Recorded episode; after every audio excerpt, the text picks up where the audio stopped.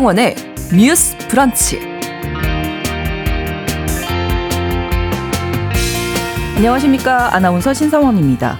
어제는 세계 환경의 날이었습니다. 국회 앞에서는 얼굴과 옷에 검은색 물감을 잔뜩 묻힌 청년들이 검은색 대형 풍선을 들고 나왔는데요.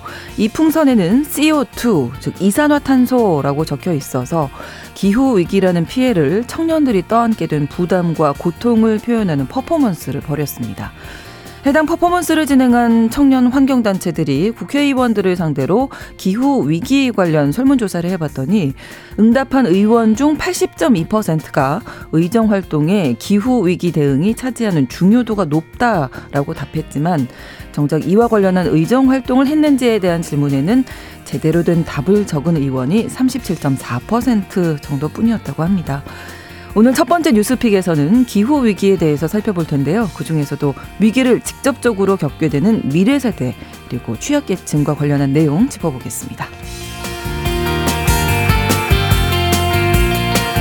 최근 우리 사회를 충격에 빠뜨린 강력범죄가 하나 있었죠. 과외 선생님을 찾는다고 속여서 단 한 번도 본 적이 없던 또래 여성을 살인한 정유정 사건입니다.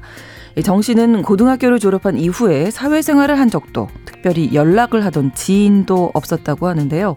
그래서 언론에서는 이 정 씨를 은둔형 외톨이로 구분하고 있습니다. 지난 3월 국무조정실이 보고한 청년의 삶 실태 조사에 따르면 우리나라에 거주하는 만 19세에서 34세 청년 중 약 24만 명이 은둔형 외톨이 생활을 하고 있는 것으로 나타났습니다. 오늘 서예진의 범죄연구소에서 이 내용 자세히 다뤄보겠습니다. 6월 6일 화요일 신성원의 뉴스 브런치 문을 여겠습니다.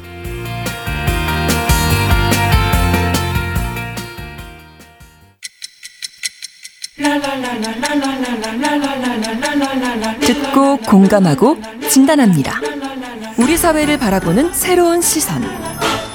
신성원의 뉴스 브런치 뉴스 픽. 뉴스 브런치 청취자 여러분과 함께 소통하며 만들어 갑니다. 짧은 문자 50원, 긴 문자 100원이 드는 샵 9730, 우물정 9730번으로 의견 보내주실 수 있고요. 또 라디오와 콩 앱으로도 많이 참여해 주시기 바랍니다. 화요일의 뉴스픽 시작합니다. 박다해 한겨레 신문 기자, 조성실 시사평론가 두 분과 함께합니다. 어서 오세요. 네, 안녕하세요. 반갑습니다. 네, 자 어제가 세계 환경의 날이었고 사실 기후 위기 우리 삶에 직접적인 영향을 미치는 아주 중요한 문제인데, 그래서 어제 국내 환경 청년 환경 단체들이 그린피스와 함께 보고서 냈다고 잠깐 앞에서 제가 소개를 해드렸지만 박다혜 기자님이 네. 네, 자세히 소개해 주시죠. 네 맞습니다. 그 기후 변화 청년 단체라고 이제 여러 곳에 속한 청년들이 잘 아시는 환경 단체죠. 그린피스와 함께 이제 기후 위기를 특히 국회의원들이 어떻게 네. 인식을 하고 있는지 이런 조사 보고서를 펴냈고요. 이게 지난 4월에 이제 국회의원을 대상으로 조사를 좀 했더라고요. 네. 그래서 전반적으로 국회의원들이 기후 위기라는 의제를 어떻게 생각을 하고 있고 자신이 이제 입법 활동을 할 때 이 의제를 어느 정도 반영을 하고 있고 기후 위기가 예를 들어 어, 이게 인권의 문제라고 인식을 하는지 네. 그리고 어, 지금 정부의 환경 정책 같은 게 좀 충분하다고 생각하는지 이런 거를 좀 담아낸 보고서입니다. 네, 조사 결과가 어떻게 나왔는지. 어, 네. 네. 사실 이제 그 퍼센테이지만 보면 응답자 퍼센테이지만 보면은 네. 기후 위기가 중요한 문제다라고 인식을 하고 있다고 볼 수 있을 것 같아요. 음. 왜냐하면은 어, 설문에 의한 응한 의원 중에 한 80%는 기후 위기 대응이 차지하는 중요도가 높다라고 답을 하긴 했어요. 근데 이게 여기서 한번 짚어봐야 될 게 국회의원이 299명인데 이 설문에 응한 사람이 101명밖에 없어요. 그러니까 사실 아. 응한 사람 자체도 3분의 1밖에 안 되는 그러네요. 거죠. 그래서 저는 좀 안타깝다는 생각이 음. 좀 많이 음. 들었고, 그러니까 중요도에 대해서는 일단 일견 공감을 하긴 하지만 내가 실제로 입법 활동에 이거를 얼마나 반영을 했나, 약간 이거를 보면 수치가 굉장히 낮습니다. 왜냐하면은 네. 어 다, 당신이 이제 기후 위기와 관련해서 무엇을 했습니까?라고 주관식 질문을 하면은 답변을 하지 않았거나 아니면 앞으로 하겠다라는 식으로 답을 음. 한 경우가 굉장히 많았고요. 네.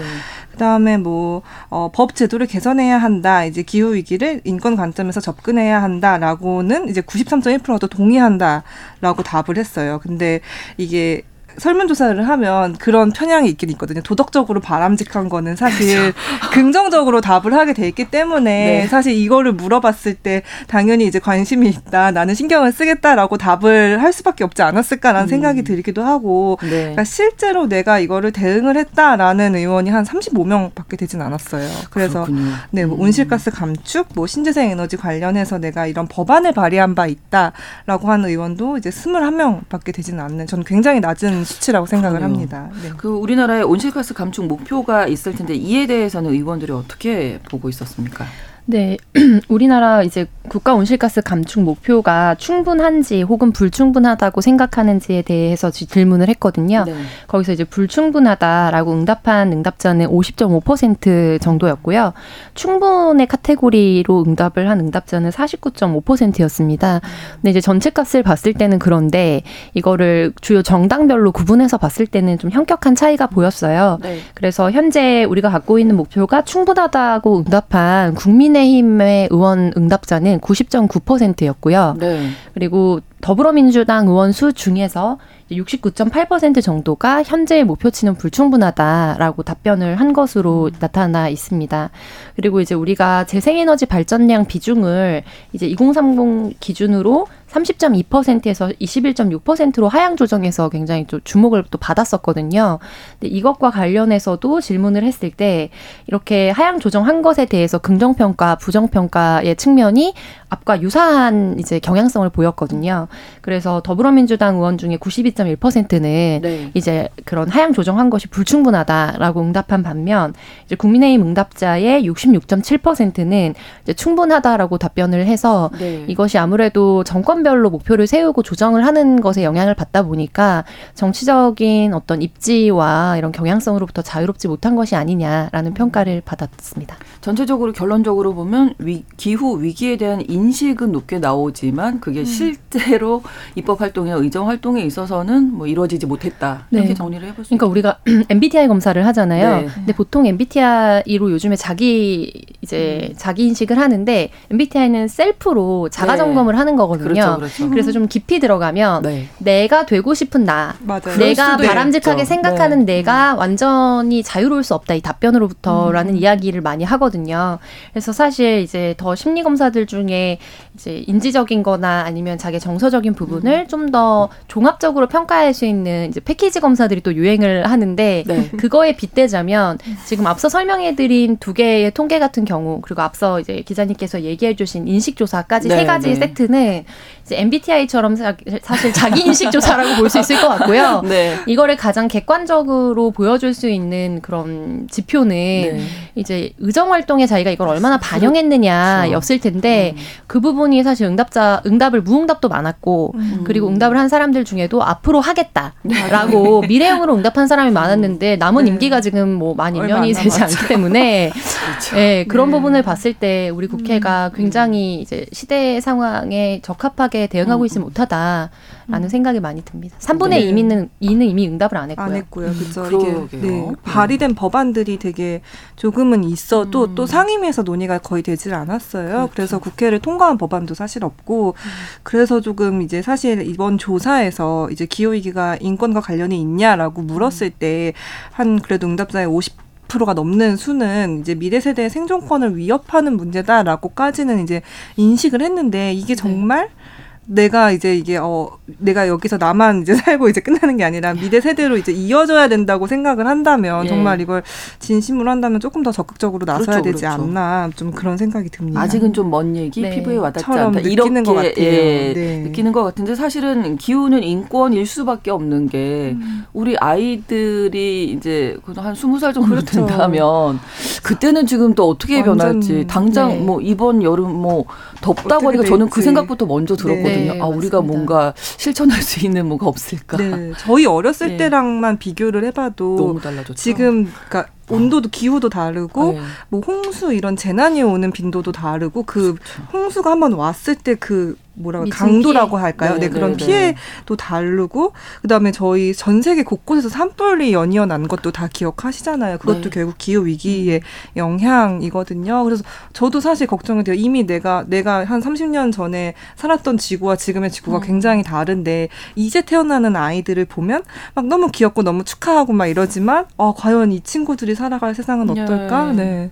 저는 그런 고민 되게 많이 네, 합니다. 맞습니다. 네. 좋은 환경을 물려줘야 네. 할 텐데요. 네. 이게 IPCC라는 말은 굉장히 뉴스에서 많이 들으셨을 텐데 네. IPCC라는 것 자체가 이제 기후 위기라는 현상 그리고 이런 위험론이 과학적으로 증빙이 가능한가 음. 그리고 전 지구적 대응을 예산이나 이런 것들을 같이 모아서 할 만한 일인가에 대해서 증명하고자 사실 모인 단체거든요. 음. 국가 간 유엔 산하의 이제 기후 위기 협의체 같은 개념인데 네. 이번에 6차 보고서를 3월 중에 승인을 했어요. 네. 그때 유엔의 이제 구스테흐 사무총장이 굉장히 직설적이고 그리고 수위가 높은 발언으로 현재 우리의 위기 상황을 좀 표현을 해서 주목을 받았습니다. 음. 그래서 지금 우리는 뭐 집단적인 난교 상태에 있는 것과 다름없다. 오. 기후 위기의 현재가요. 그리고 음. 어, 가속 페달, 그러니까 악셀라이터를 음. 밟으면서 고속도로를 질주하고 있는 상태다라고 이야기를 했고 네. 이거를 증빙하는 거는 만장일치로 사실 195개국의 천여 명 이상의 과학자들이 참여를 해서 지금 여기에 대해서 만장일치로 승인을 시켰거든요. 그러, 그렇기 때문에 이제 일각에서는 이제 앨런 고어가 처음에 내면서 이제 주목을 음. 받았던 이 기후 위기론이 사실은 허구다라고 주장을 음. 하고 관련된 책을 내는 분이 국내에도 있, 그러니까 번역서도 있고 네, 그리고 네. 국제적으로도 좀 주목을 받기도 했기 때문에 어떤 게 진실인지에 대해서 여전히 좀 고민하시는 분들도 계시더라고요. 음. 그리고 요즘에 아무래도 이제 유튜브라든지 이런 플랫폼을 통해서 자기 확증 편향적인 정보가 많이 이제 입력이 되다 보니까 네. 근데 우선 과학계에서는 기후 위기는 실체다. 음. 그리고 우리가 대응을 해야 된다는 거에 대해서는 이미 입증이 됐고요. 네. 경제계에서도 사실 우리가 자료를 좀 차용을 할 수가 있는데 이른바 다보스 포럼이라고 불리우는 네, 네. WEF 있잖아요. 근데 이제 거기서 매해마다 보고서를 발행을 합니다. 네. 그래서 가장 가까운 2023년 초에 발행했던 어, 그 보고서에서 글로벌 위험 순위를 2년 내에 인류를 위협한 단기 리스크가 무엇이라고 생각하느냐, 그리고 10년간 인류를 위협할, 그러니까 10년 이후에 봤을 때 순위별로 매겼을 때, 음. 이제 2년간 인류를 위협할 단기 리스크는 첫 번째 생활비 위기, 두 번째 자연 재해와 이상 기후, 음. 세 번째 지정학적 대립입니다. 음. 그런데 10년으로 넓히면요, 음. 이게 10위권 내에 어, 일곱 개, 여섯 개의 지표가 환경 관련 지표거든요. 그렇군요. 그래서 생활비 위기는 뒤로 한참 밀려나고 네. 기후 변화 완화 실패, 기후 적응 실패, 자연 재해와 이상 기후, 생물 다양성 손실 및 생태계 붕괴, 천연 자원 위기가 음. 10년간 인류가 음. 닥치게 될 그런 정말 가장 위험한 위험 리스크라는 것에 대해서 전 세계에 있는 재계 관계자들도 사실 인정을 음. 했다라고밖에 볼 수 없고 네. 그리고 또 사회적인 팩터는 비자발적 대규모 난민 사태 그리고 사회적 양극화인데요. 네. 이것도 사실은 이제 지난 우리 어, 파키스탄 대홍수가 났을 때 네. 관련해서 거의 국토의 뭐 3분의 1, 3분의 2 가까이가 이제 침수가 되면서 유엔에 음. 보상금 지급을 요청하기도 했거든요. 네. 그리고 우리가 반지하 사태라든지 이런 네. 것들을 봤을 때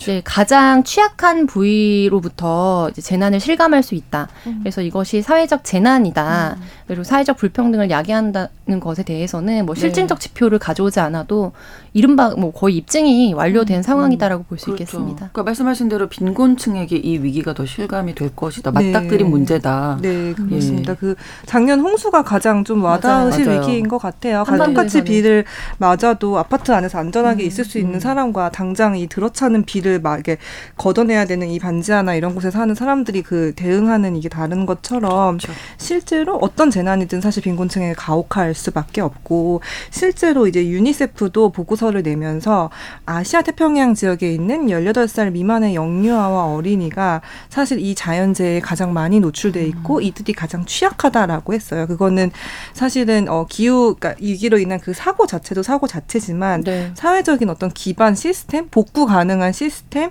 교육, 그러니까 생존을 위한 어떤 그런 수단이 마련되어 있는지 이런 것들이 좀또 음. 사회마다 이렇게 국가마다 다르기 때문에 그런 게 되게 미비한 나라에서 이런 재난이 닥쳤을 때는 아까 네. 파키스탄처럼 훨씬 더 많은 고통을 얻을 수밖에 없다. 아니다. 약간 그렇게 좀 지적을 했습니다. 네, 또 동물이나 곤충에게도 네. 피해가 오면 그게 또 인간에게도 그렇죠. 결국은 인간 네, 순환되는 거기 때문에 네. 그래서 저는 일상에서도 아마 이제 진행자님도 많이 생각하실 텐데 아이들의 대화를 통해서도 되게 많이 느끼거든요. 음. 저희 집에 아직 그 에어컨을 세척만 해놓고 음. 틀지를 음. 못했어요. 근데 네. 큰아이가 거기에 대해서 굉장히 민감한 편인데 음. 11살, 8살이에요. 네. 근데 8살 동생이 너무 더워서 에어컨 틀어달라고 하니까 음. 이제 큰애가 약간 역정을 내면서 너는 나와 다음 세대가 살아갈 미래가 어머, 걱정되지 않냐.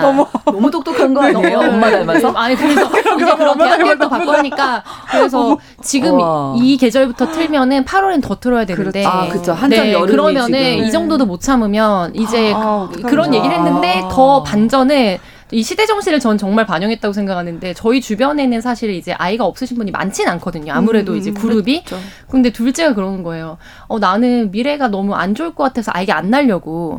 둘 둘째 아이가요? 네, 둘째가 성향이 되게 다르거든요. 어... 그래서 미래는 생각 안 할 거야. 내가 더운데 어떻게 이렇게 어... 얘기하는 거예요. 어... 근데 이게 그런 대화를 저희 부부가 나눠보거나 대박이다. 그런 적은 없는데 아, 입력된 정보를 통해서 자기들의 이제 판단을 어... 사실 하는 그렇죠, 거죠. 그렇죠. 사회적 자료로부터 자유로울 수는 없을 거고. 음... 그래서 그래서 이런 걸 보면서 사실 멀리 있지 않다 이 어, 대화가 그러게요. 이게 정말 어. 2030이 지금 느끼고 네, 있는 네, 기후 우울증과도 네. 연관이 네, 되는 네, 부분이잖아요. 그래서 근데 제 주변에는 이제 역으로 아직 네. 저희는 아이를 낳은 비율이 그렇게 많지는 네, 않은데 그쵸. 출산을 원하지 않는 이유 중에 하나는 반드시 기후 위기가 네. 꼽히거든요. 그러니까 여러 가지 이유가 음. 있겠지만 사실 내가 이미 있어요. 겪고 네. 있는 그러니까 이제 사람들이 사실 많이 체감을 하거든요. 이게 용어도 음. 달라졌어요. 맞아요. 옛날에는 기후 변화 정도라고 얘기를 음. 했다면 환경 이게 문제. 네, 네, 그냥 이제 언론에서도 이 어떤 절박함을 담는다고 해서 음. 자꾸 이제 기후 위기로 부르자 위기로 부르자 해서 지금은 기후 위기라고 더 많이 쓰거든요. 네. 근데 실제로 이미 내가 체감하는 이 기후 위기가 있고 내가 보기엔 지구가 음. 건강하지 않고 사실 음. 코로나도 우리가 겪었잖아요. 그렇죠. 근데 코로나로 인해서 아 이런 전염병이 돌 수도 있구나. 근데 지금 음. 빙하가 녹으면서 더 사실 거기에 묻혀 있던 어떤 음. 바이러스가 나오면 또 전염병이 돌아올 수 있구나라는 걸 인지를 하다 음. 보니까 내 후대에 살 지구가 그렇게 건강하고 행복한 지구가 아닐 것 같은데 내가 왜 출산을 해서 아이한테 이런 고통을 물려줘야 되지? 이렇게 네. 생각하는 분들도 계시거든요. 네. 네. 전체적으로 아까 말씀해 주신 기후 우울증 네. 이게 정신적인 맞습니다. 부분에도 영향을 네. 미치는 거잖아요. 10대들은 그런 거 진짜 많이 겪을 것 같아요. 아, 사실. 그렇군요. 전 세계 세계적으로. 네. 자 그렇다면 우리가 어떤 일을 할 수 있는지 아니면 이제 정부에서 음. 어떤 정책이 필요한지를 마지막으로 좀 짚어 주시면서 음. 예. 마무리할까 합니다. 네, 우선 이 재난의 계급화를 사실 불러일으키는 기후위기 같은 경우에는 적시적인 대응이 되게 필요한데 그렇죠. 현재 우리가 뭐 산업부담금 감축량을 11.6%로 하향 조정하면서 또 굉장히 좀 지탄을 음. 받기도 했고요. 근데 이게 결국에는 예산과 정치력의 문제잖아요. 네. 그래서 그런 부분에서 저는 정부 정책은 이미 뭐 지난 방송들을 통해서 또 얘기했기 때문에 근데 한 가지 예로 이제 국민연금 관련된 사례를 좀 설명을 해드리고 싶어요. 네. 이제 2023년이죠. 지난 그러니까 지난달인가요 벌써 5월 24일에 음. 환경 단체들이 연합해서 국민연금 공단 앞에서 네. 퍼포먼스를 했는데 그게 국민연금 공단의 연기 대상이라는 시상을 하는 그런 음. 이제 퍼포먼스를 했어요. 네. 근데 이중적 의미를 갖고 있는 음. 거죠. 이게 뭐냐면 2년 전에 국민연금이 탈석탄을 하겠다. 네. 그래서 석탄 투자 제한 전략을 수립하겠다라고 발표를 했습니다. 음. 그런데 지난 2년간 관련된 이제 위원회라든지 회의에 관련 전략 안건이 한 번도 올라오지 않았다. 음. 그리고 이제 관련된 자산들이나 투자 현황을 이제 분석했을 때 네. 석탄 발전과 관련된 해외 채권과 주식이 뭐 3, 40% 이상 보유 자산이 늘었고 음. 국내 자산 같은 경우에는 자산량이 늘진 않았지만 보유 네. 주식 수 같은 경우에는 여전히 거의 비슷한 상황이었다는 거죠. 쉽게 말하면 대외적으로는 정책을 할 것처럼 이야기하고 이미지를 만들지만 음. 구체적인 집행은 하지 않는 상태. 네. 그래서 이거를 어떻게 정의하느냐에 따라서 조금씩 다르긴 합니다만 그린워싱이라고 불리기도 합니다. 네. 그래서 이제 약간 친환경 이미지를 만들고 집행은 하지 않는 그런 상태인데요. 뭐 국회 지금 입법 현황도 그렇고 정부에서 국제기구나 이런 데 제출하게 되는 우리 감축 목표량도 그렇고 네. 전반적으로 직관적으로 음. 이해했을 때는 무언가 하고 있는 것처럼 보이지만 기업도 물론 그렇습니다. 음. 그런데 정작 들어가서 분석을 해보면 사실은 그냥 차일피일 뒤로 미루고 있는 이런 그린워싱적인 행태를 음. 변화시키지 않으면 네. 아무리 많은 말과 정책과 보고서를 쏟아낸다고 하더라도 그렇죠. 네. 우리가 겪게 될 정말 그 설국열차의 현실은 네. 막을 수 없을 음. 것이다 이런 생각이 많이 드는 요즘입니다. 네, 음. 현실적으로 실제로 어떤 입법이 네. 돼야 되는 네. 부분들이 있는데요. 그렇죠. 사실 이제 또 국회도 사실 좀 문제고 음. 환경부 지금 정부 정책도 좀 짚 어보고 싶어요. 왜냐하면 음. 환경부가 아마 들으셨을 거예요. 그 설악산 국립공원 네. 오색 케이블카 네. 그 설치를 하냐 마냐 한 40년 동안 되게 논쟁이었는데 그거를 딱 허가를 해버렸거든요. 음. 근데 사실 환경부 입장에서는 그 허가 심사를 할 때 환경부가 환경을 보호하는 입장에서 계속 그거를 보호를 해줘야 되는데 다 규제 완화 기조로 가고 있어요. 그래서 자연을 보존하기보다는 계속해서 개발을 좀 촉진하는 방식으로 지금 정부 정책을 음. 세우고 있어서 네. 실제로도 네. 아 이거는 환경을 위한 환경부가 아니라 이거는 사실 산업과 재개를 음. 위한 환경 산업부 아니냐 이런 비판이 나오기도 하고 있거든요. 네. 그래서 좀 우려되는 부분이 있고 그 아마 이 요거를 좀 들어보셨을지 모르겠는데 제가 온실가스 감축 인지 예산이라는 음, 거를 얘기를 네네. 하고 싶어요. 이게 네. 약간 성인지 예산처럼 우리가 국가에서 정부 정책을 펴면서 예산 편성을 할때 음. 성인지 예산 같은 경우에는 그 예산을 써서 나오는 효과가 성평등에 어느 정도 기여를 하는지를 판단하고 평가를 아. 하는 제도고요. 네. 근데 올해 처음으로 온실가스 감축 인지 예산 제도라는 걸 도입을 해서 네. 어떤 정책에 일정한 예산을 두고 이 예산이 이 온실가스를 감축하는데 어느 정도 효과를 보고 음. 있느냐 그리고 전체 예산에서 얼마를 그 예산으로 이제 비중을 둬가지고 이거에 얼마나 그 정책을 음. 평가하는데 좀 초점을 맞추냐 이런 게 도입이 됐는데 네. 사실 그 비중이 굉장히 적어요. 굉장히 적고 온실가스 감축과 직접적으로 관련이 있지 않은 사업도 그냥 여러 개를 퉁쳐서 아 이거는 여기에 넣어서 음. 평가할래 이렇게 좀 편성이 된 상태거든요. 네. 그래서 우리가 정책이나 예산을 할 때 이런 걸 좀 우리가 들여다볼 때 이런 것도 좀 관심을 가지면 좋겠다라는 생각이 들고. 음. 저는 개인적으로 사실 소고기를 이제 거의 안 먹거든요. 어. 이제 완전한 비건이 되기에는 조금 자신은 없고 가끔 돼지고기는 먹는 돼지고기는 닭고기는 먹는데 소고기는 사실 메탄이 제일 많이 나오는 음. 거라서 소고기라도 줄여보자 해가지고 좀 네. 줄여보고 있는데 그래서 주변에 사실 비건인 친구들도 좀 많이 늘어나고 음, 있고 네, 네. 그래서 이런 실천을 할 수도 있을 것 같아요 일상 속에서는 근데 이제 뭐 여러 가지 이미 주변에서 사실 일반 시민들은 워낙 이 인지가 높아져서 네. 플라스틱도 덜 쓰시고요. 있어요. 다 텀블러 이렇게 들고 네. 다니시고 그런 경우가 되게 많은데 아 저는 이제 이 자리에서 뭔 얘기를 할까 고민을 하다가 음. 정치인들을 좀 쪼자 약간 그런 고민 왜냐면 이게 이 정치 이 국회에서는 이게 진짜 지금 아젠다라고 생각을 하지 않는 맞아요. 것 같아요 여전히 근데 이게 이 국회 구성상 내가 그 겪어왔던 문제가 아니기 때문에 와닿지 않는 거예요. 그래서 이거를 좀 지속적으로 목소리를 내는 수밖에 없고 계속 네. 압박을 해야 한다. 좀 저는 그런 음. 생각이 되게 많이 들었습니다. 네, 음. 나 하나 뭐 그런다고 많이 달라질까? 뭐 이런 생각 하시는 분들도 많으실 것 같아서. 것 같아요. 네. 네. 그래서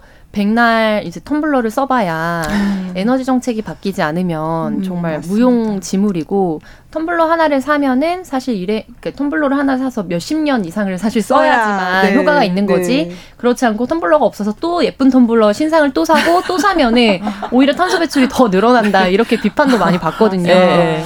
그래서 저는 이제 실생활에서 적용할 수 있는 걸로는 음. 이제 패스트 패션 같은 경우에 네, 굉장히 네. 많은 이제 물 그렇죠. 이용량이라든지 뭐 기후위기에 음. 기여를 하기 때문에 가급적 저도 전략을 바꿨거든요 최근에 그 동안에는 음. 싼걸 사서 사실 음. 그때 그때 좀 쓰고 말았다면 네, 내년에 또 입을 네, 게 네. 없잖아요. 네, 그래도 네. 늘 옷장에 네, 그러셨고 어, 없어요. 네. 그런 부분에서 음. 어 이제 계절마다 입는 옷 양이나 이런 거라도 조금 그리고 음. 뭔가 친환경적인 맞아요. 좀 이런 거에 좀 접근을 해야 되겠다 이런 네. 생각을 했고요. 정책적으로는 이제 EU 같은 경우에 그린워싱이라고 했던 아까 그 네, 광고를 네. 금지시키고 음. 기후 관련된 공시를 의무화하는 법안, 그러니까 관련된 이제 어, 그런 기준을 최근에 통과를 시켰어요. 네. 그리고 미국도 증권거래위원회에서 이제 기후 공시를 표준화하는 그런 정책들을 이제 도입을 하고 있기 때문에 근데 우리 사회 같은 경우에는 2025년을 기준으로 해서 통해서 상장 기업이 2조 이상의 자산이 있는 기업에 제한적으로만 네. 이제 비재무 공시를 하도록 그러니까 이런 어. 환경 관련된 기후 관련된 것들을 공시하도록 하는 의무를 아, 주려고 네. 추진하고 있거든요. 네. 그래서 이제 세계적 트렌드에도 굉장히 못 미치는 거죠. 이런 부분에서도 이제 비재무적 정보에 대한 공시화도 필요하다. 이런 부분을 정책적으로 제안하고 싶습니다. 그 네. 한국의 이 기후 위기 관련 정책, 뭐 온실가스 감축 정책이 거의 전 세계 꼴찌 수준이어가지고 좀 43개국 중에 네, 42. 네. 그렇죠. 그래서 네. 좀 정치인들의 각성이 좀 필요한 것 같습니다. 그렇습니다. 자, 뉴스 브런치 1부 여기서 마치고 2부에서 뉴스픽 계속 이어가겠습니다. 11시 30분부터 일부 지역에서는 해당 지역 방송 보내드리겠습니다.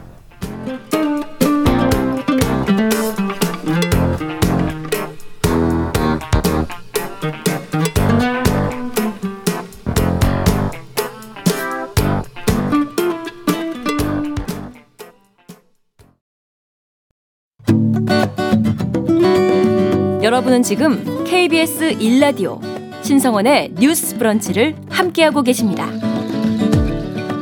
두 번째 뉴스픽입니다. 최근 한 유튜브 채널에서 이른바 부산 돌려차기라고 불리는 사건의 가해자의 신상을 공개했는데요. 조회수가 490만 뷰가 넘고 좋아요가 쏟아지는 등 아주 크게 이슈가 되고 있습니다. 한편에서는 가해자의 신상 정보를 임의로 이렇게 공개하는 것이 바람직한 것이냐, 신상 공개 기준이 왔다 갔다 한다 이런 지적까지 다양한 논쟁으로 이어지고 있는데요. 이 사건 다뤄보겠습니다. 일단 이 일명 부산 돌려차기 사건 어떤 사건인지 박다희 기자님 네, 어, 정리를 네. 해주시죠. 이게 지난해 5월 발생한 사건이고 네. 그 CCTV가 사실 공개가 돼서 좀 많이 보셨을 것 깜짝 같아요. 어, 정말 네, 저는 너무 충격적이었어요. 무서워서 못, 봤어요. 저는. 네, 그러니까 트라우마 생길 것 네네, 같아서 못 맞아요. 봤는데 이게 정말 어 그냥 너무 얼마나 사실 피해자가 당황하셨을지 근데 이게 정말 그냥 피해자가 약속 그냥 마치고 네 그냥 집으로 오시던 그냥 길이었는데 뒤에서 갑자기 네. 네 뒤에서 갑자기 돌려 와. 너무 세게 돌려차기를 네. 하면서 뒤통수를 가격하고 그다음에 그 피해자분께서 쓰러지니까 이렇게 들쳐매고 가는 어. 장면까지가 찍혔고 네.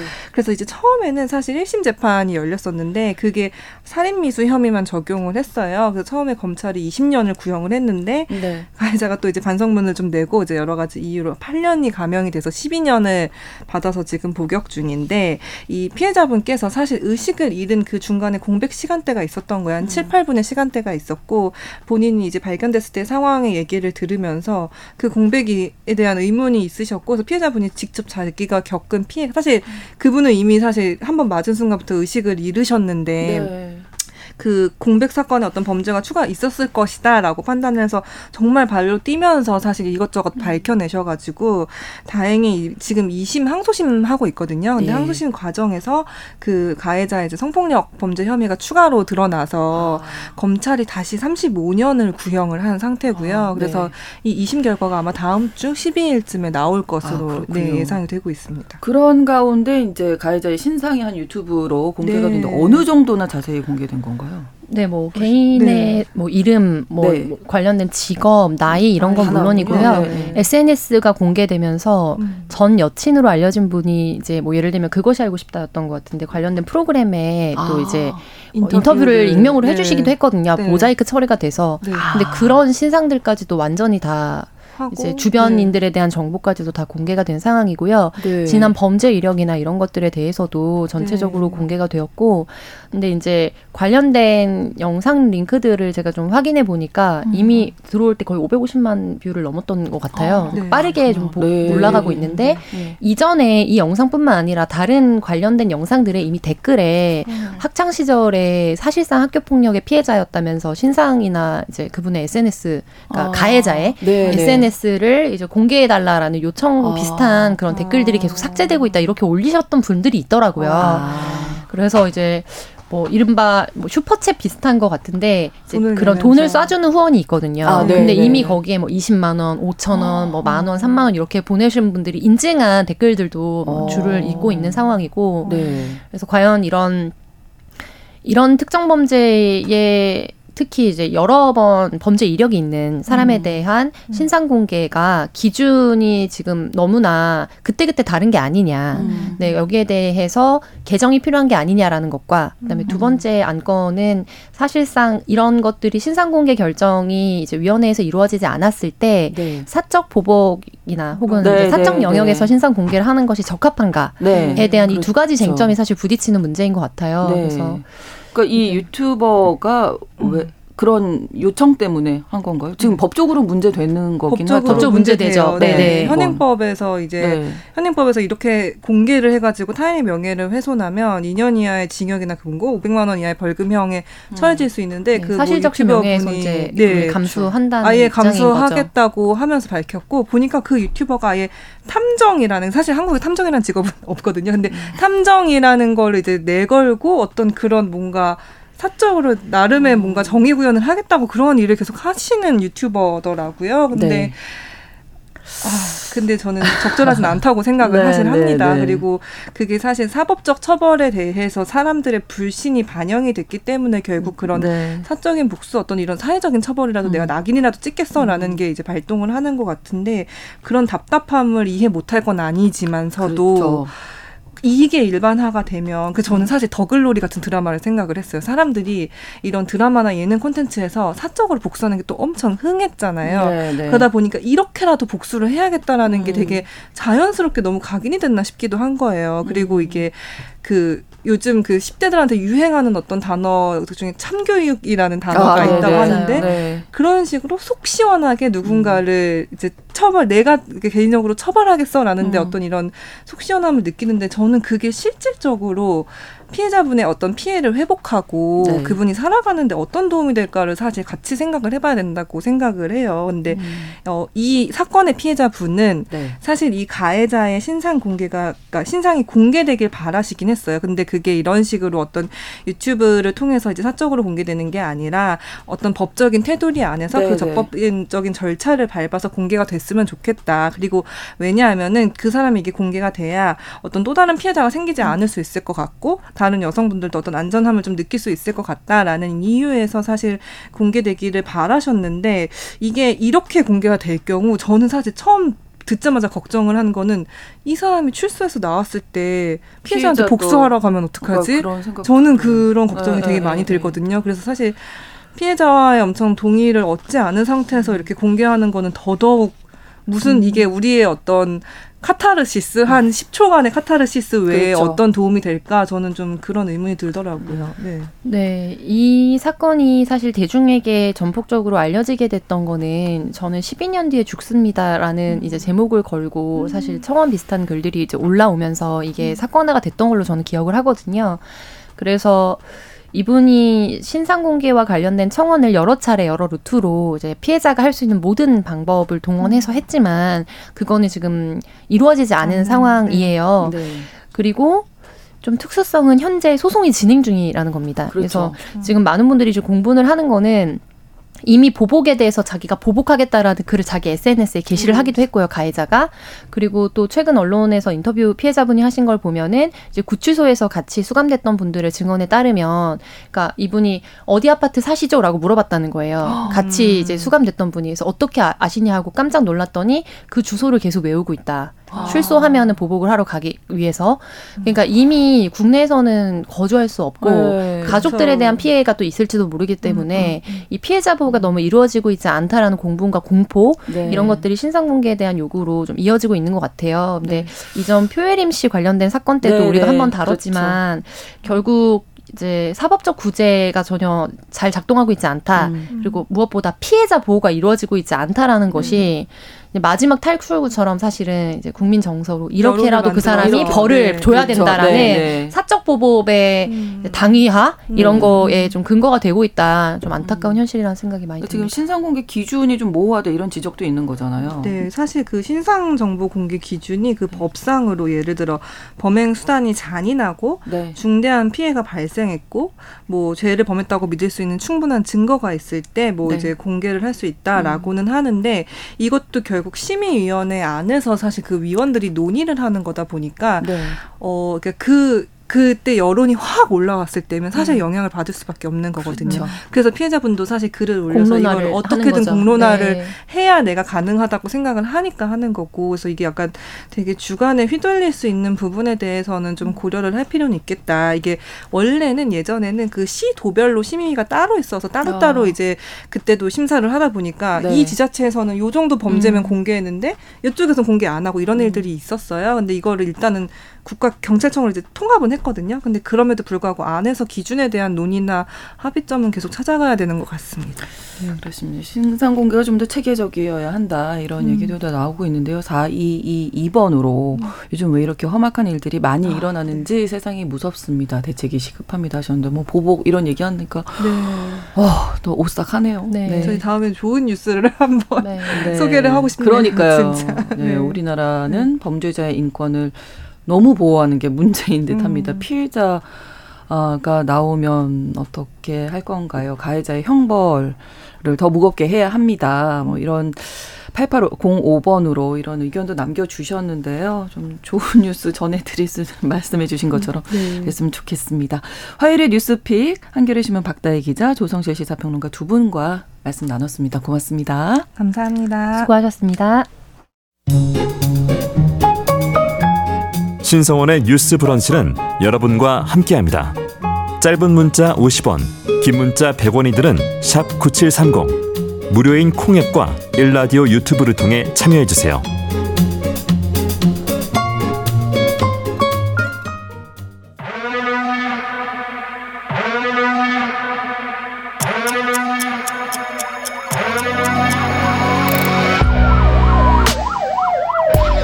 범죄를 통해 우리 사회의 이면을 살펴본다. 뉴스 브런치 서혜진의 범죄 연구소. 우리 사회에서 벌어지는 범죄를 통해 더 나은 사회로 가기 위해 연구하는 시간 서혜진의 범죄 연구소입니다. 서혜진 변호사와 함께합니다. 어서 오세요. 네, 안녕하세요. 자, 연일 이런 범죄들이 계속 앞서서도 뭐 부산 돌려차기 사건 이런 얘기 나눴습니다만 이번에 좀 이거 발칵 뒤집힌 예 이런 사건이 있었죠. 네, 앞서도 뭐 그 부산 돌려차기 사건도 아, 사실 네네. 상당히 좀 무섭고 네네네. 네, 네. 중대한 사건인데 또 연이어서 이런 또 범죄를 소개를 음. 해야 돼서 마음이 좀 무거운데요. 어 지금 뭐 가장 관심에 집중이 되고 네. 있는 사건이고 이제 피의자 신상도 공개된 그 정유정 사건입니다. 그 과외 어플리케이션 있죠. 네. 과외를 서로 연결해주고 음. 이제 뭐 수요자와 이제 공급하는 사람을 연결해주는 그런 어플리케이션에서 선생님을 찾는다고 접근해서 뭐 전혀 만난 적도 없는 음. 또래 20대 여성을 이제 살인한 정유정 사건입니다. 그런데 네.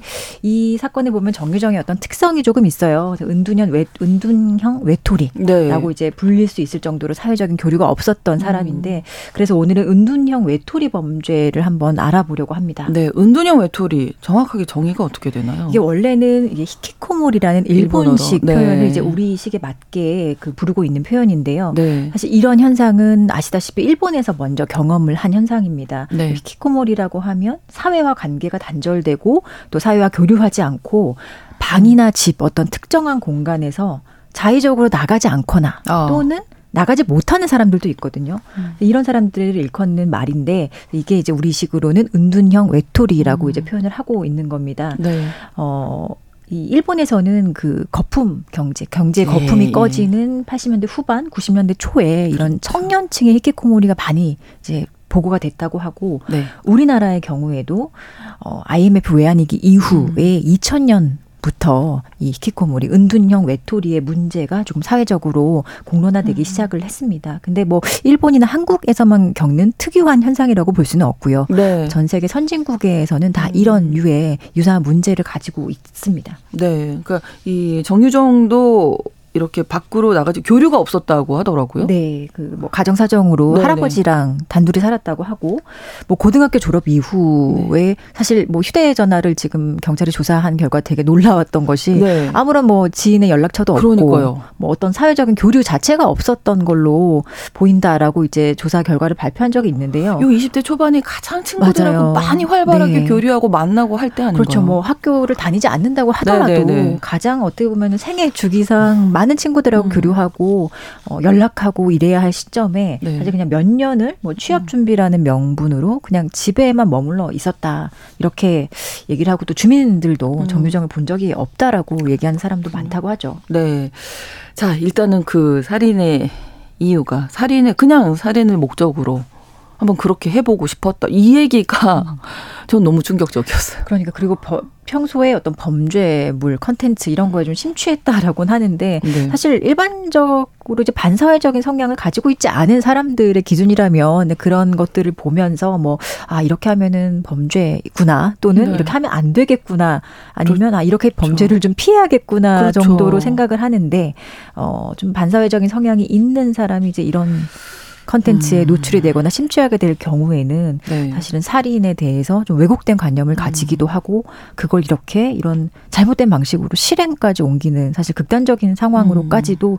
연결될 수 있다는 게 사실 되게 놀라운 지점이기도 합니다. 네. 지금까지 나온 경찰 조사 결과 정유정의 반응 이런 게 혹시 있을까요? 어, 뭐 공식적으로 아직 경찰이 수사 결과를 밝히지는 않았던 것 같은데요. 사실 네. 이게 어 명확한 사건이긴 하잖아요. 살인을 그렇죠. 하고 사체 유기 유기를 하긴 하였지만 네. 어, 구체적인 범행의 동기라든지 네. 그리고 네. 정말로 이 정유정이 어떤 사이코패스의 음. 성향이 있는 사람인지 이런 것도 이제 경찰이 검사를 하는데 뭐 오늘 오전에 보도를 보면 네. 일단 그 경찰이 진단을 하는 게 있거든요. 사이코패스 네. 진단을 하는 그 자체적인 검사 기준에 따르면 네. 한 20개 문항이 있어요. 근데 거기에 40점 만점을 네. 기준으로 해서 우리나라 같은 경우는 25점 만점 이상이 25점 이상이면 이 아. 사이코 패스로 좀 분류를 하긴 합니다. 네. 그런데 이 정유정 같은 경우는 구체적으로 몇 점이 나왔는지는 경찰이 얘기해 주진 않았지만 정상인의 범주는 아니다라고 아. 조금 돌려서 표현을 하기는 했습니다. 네네. 네. 그렇다면은 뭐 일반적인 음, 성향을 음. 가진 사람은 아닌 걸로 좀 우리가 추측할 수 있어요. 그리고 네. 이 사이코패스라는 것은 사실은 이 진단 검사 이 항목에 몇 점을 맞았냐 이런 걸로만은 결정되는 음. 것이 아니라 그렇죠. 이제 추후에 조사 과정을 거치면서 뭐 과거의 행적 그리고 성장 과정이 어땠는지 그리고 뭐 음. 정신건강 의학과의 뭐 전문의의 진단, 그렇죠. 뭐 프로파일러의 뭐 면담이나 심리 분석을 통해서 좀 종합적으로 음. 이제 사이코패스인지 여부가 밝혀지게 됩니다. 네.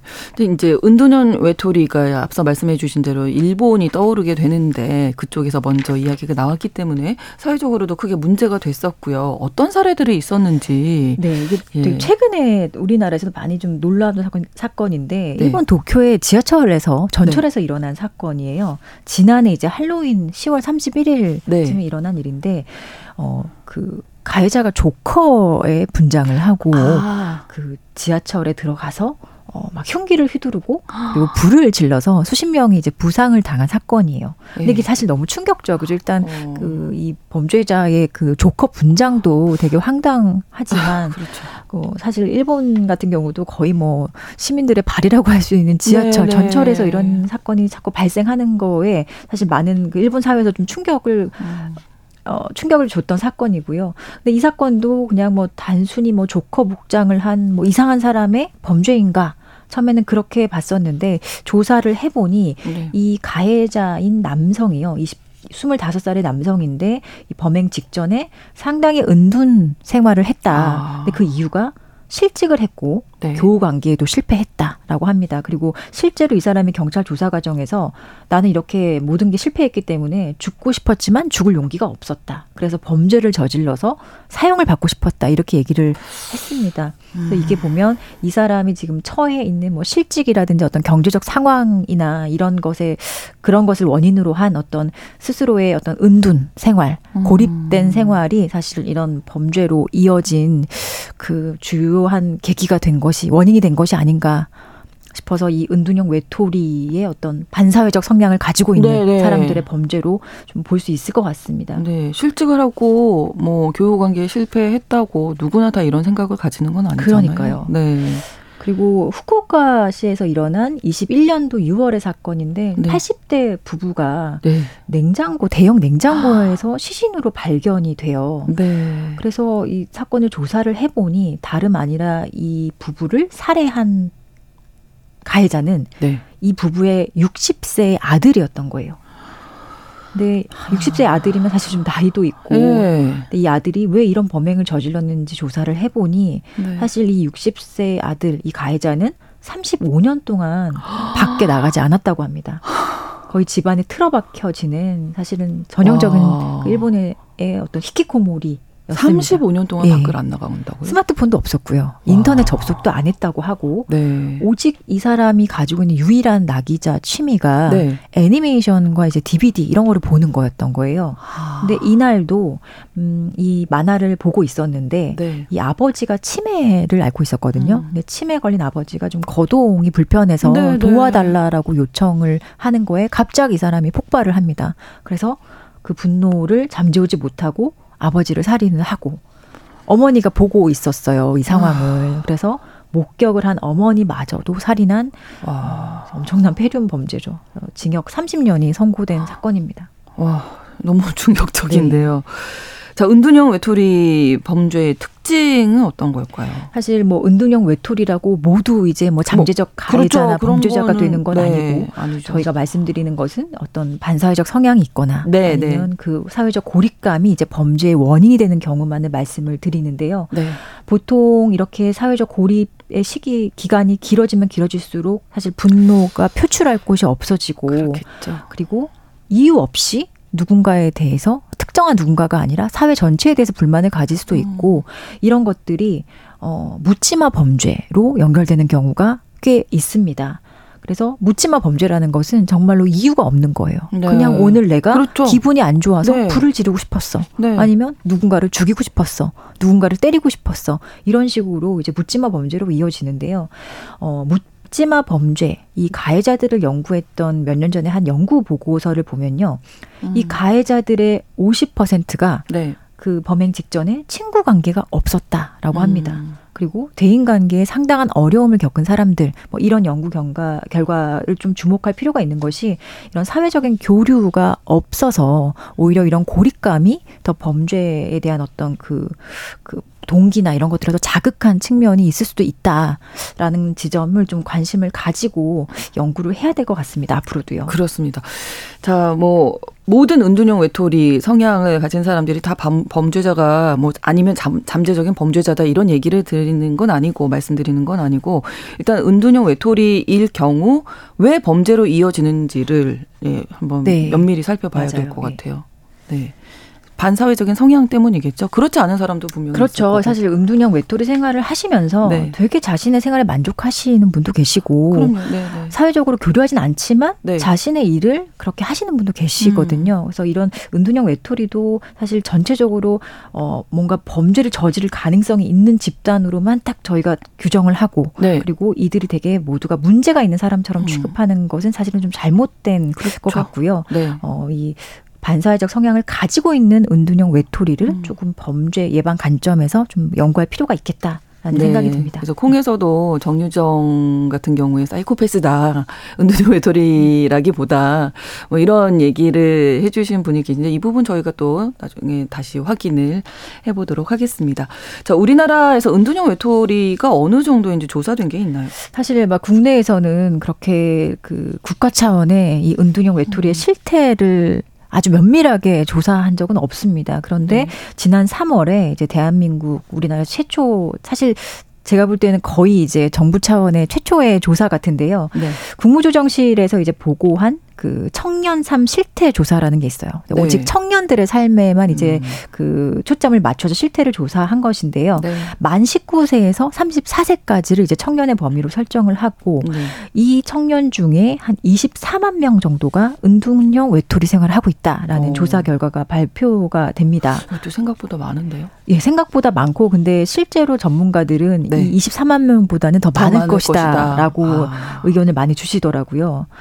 어, 근데 지금 이 연구 조사도 사실은 또 청년에만 초점을 맞춘 것이라 그렇죠. 중장년층의 은둔형 외톨이도 음. 분명히 있거든요. 그리고 음. 일본 같은 경우는 그 우리보다 좀 일찍 이런 문제를 겪다 보니 한 2010년부터 대대적으로 국가 차원의 실태 조사를 시작을 하는데요. 네. 일본은 이제 청년에만 그치는 것이 아니라 중장년층의 은둔형 외톨이의 문제까지도 음. 어, 면밀하게 살피고 있는 것이 그 80년대 후반 90년대 초에 처음 나타났던 이런 음. 은둔형 외톨이들이 이제 고령화가 된 거예요. 그렇죠. 네. 아. 그래서 사실상 어떻게 보면은 청년에서는 이제는 예방을 해야 되는 거고 네. 중장년에서는 우리도 지금 이런 식으로 청년만 관심을 가질 것이 아니라 네. 중장년층의 어떤 은둔형 외톨이가 얼마나 음. 되는지 네. 그리고 이들에게 필요한 좀. 것이 아, 뭔지 네, 이런 네. 조사를 좀 해야 될 필요가 있습니다. 네. 지원 센터도 있네요. 일본 같은 경우는 전국에 79개 이상 히키코모리 지역 지원 센터를 운영하고 있어요. 어, 네. 근데 우리나라는 이런 게 없습니다. 오직 그 오직 유일하게 네. 전국에서 네. 광주 광역시 북구에 아. 어, 이런 지원 센터가 하나 있다라고 하거든요. 네. 근데 이 사실은 우리는 좀 이런 학술적인 연구도 조금 부족한 게 그렇죠. 있고요. 네. 또 일본의 좀 이런 지원 센터라든지 히키코모리를 어떤 식으로 사회적으로 다시 돌아오게 음. 하는지 그런 정책들을 조금 우리가 봐야 될 필요가 있을 것 같습니다. 네. 그런데 좀 안타깝고 좀 어, 뭐랄까요. 좀 이게 문제가 참 개선이 왜 안 되냐 싶은 생각이 들지만 이렇게 네. 노력을 해도 일본에서도 이렇게 노력을 하지만 은둔형 외톨이 현상이 그렇게 개선되고 있지는 않다라는 평가를 하더라고요. 음. 그리고 이런 것들이 계속 이제 고령화의 그 현상을 아, 고령화에 따라서 네. 히코모리가 나이가 들어가고 있으니 그렇죠. 예, 정책이나 예방 또는 어. 이들의 어떤 지원책도 좀 변화해야 한다 이런 전문가들의 지적이 있는데 저희가 그거를 조금 더 네. 어, 우리나라의 그 실태에 맞게 네. 받아들여야 될 필요가 있을 것 같습니다. 네, 현실의 어떤 실태 조사부터 필요하다 네. 이런 말씀이셨고요. 사실 사회적으로 개인적인 뭐 미디어도 많이 발달하고 그 속으로 혼자 빠져들어가는 경우도 더 많을 것 같아서 네. 앞으로 정말 뭐 대책이 필요하다 이런 생각이 드네요. 4222번으로 젊은이들이 행복해야 세상에 희망이 보일 텐데 앞날이 걱정입니다 하셨는데 앞서서도 그렇고 이 여러 범죄 사건들 다룰 때마다 그런 생각 해보게 됩니다. 어, 이 정부 사회의 역할이 중요하겠다 이런 네. 생각이 드는데요. 이들도 사회 구성원이기 때문에 네 어떤 음, 대책이 필요할까요? 이게 그 히키코모리나 뭐 아니면 우리나라의 은둔형 외톨이는 사실 뭐 하나의 정책으로는 불가능해요. 그렇죠. 왜냐하면 네. 어. 특히 성인, 뭐 청년, 20대 초반이나 뭐 후반 이런 그 사회적으로 지금 나가야 되고 뭔가 네. 취업을 해서 이제 경제 활동을 해야 음. 되는 이런 그 계층에 있어서는 네. 그 어떤 취업의 문제, 네. 경제적 상황의 문제도 되게 많이 겹쳐 있거든요. 아무래도 그렇겠죠. 네. 아까 그 네. 일본의 그 조커 살인, 네, 네. 조커의 뭐지 살인이 아니라 네. 어, 지하철 난동 네. 흉기 난동 사건 같은 경우도 사실 취업, 음. 실직 이게 되게 큰 원인이었거든요. 음. 그래서 우리 같은 경우도 그 지금 취업 자체가 사실 좀 어렵잖아요. 어렵죠, 많이 어렵죠. 그래서 단순히 네. 은둔형 외톨이의 문제를 어떤 심리적인 문제, 음. 가정 내 문제, 나의 개인적인 성장의 문제로 한정짓는 것보다는 어, 여러 가지 복합적인 원인이 음. 있는데 네. 그 원인이 무엇인가를 조금 더 면밀하게 찾아야 될 필요가 있습니다. 근데 네. 그 중에 상당 부분 많은 원인을 제공하는 게 어떤 경제적인, 경제적인 문제. 문제인 것 같아요. 일자리 네. 문제와도 네. 겹쳐져 있고요. 지원책과 대책이 촘촘히 좀 이루어져야겠다 이런 생각 해보게 됩니다. 서혜진의 범죄연구소 서혜진 변호사와 함께했습니다. 고맙습니다. 네, 감사합니다. 신성원의 뉴스브런치 6월 6일 화요일 순서 마치겠습니다. 저는 내일 오전 11시 5분에 다시 오겠습니다. 고맙습니다.